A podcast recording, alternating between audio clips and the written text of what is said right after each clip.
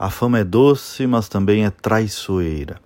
Não faltam exemplos no mundo artístico de personagens que se esgotaram rapidamente. Esse desafio é duro também para o universo político.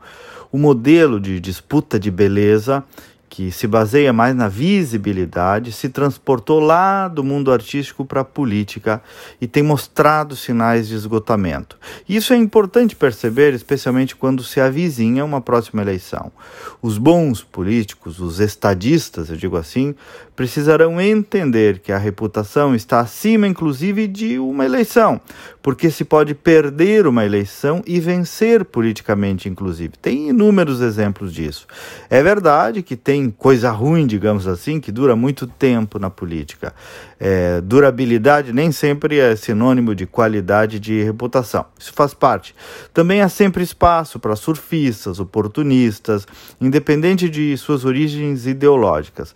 Mas há escassez, esse é o ponto de essência, de consistência, de coerência, de competência, de qualidade de lideranças. Escassez de líderes. Está faltando gente assim, com essência, valor, pessoas que sejam confiáveis e claras. Tem, claro que tem, tem muita gente boa, mas está faltando mais. E a era do caça-like agravou esse problema.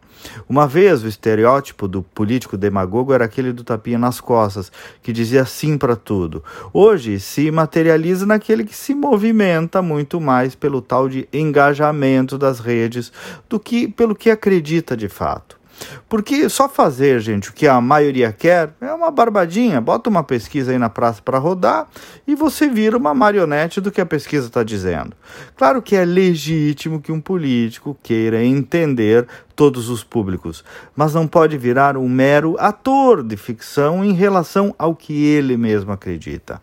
Então aí é que está, o verdadeiro político, na melhor essência dessa palavra, o estadista, inclusive enfrenta e muda, se for necessário, a própria opinião pública na direção do bem comum e da justiça na direção certa, sem apego à popularidade de ocasião.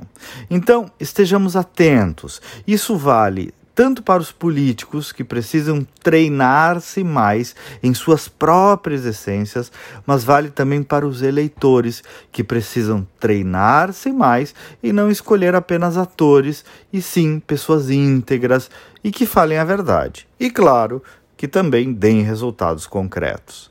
Até amanhã e vamos com fé.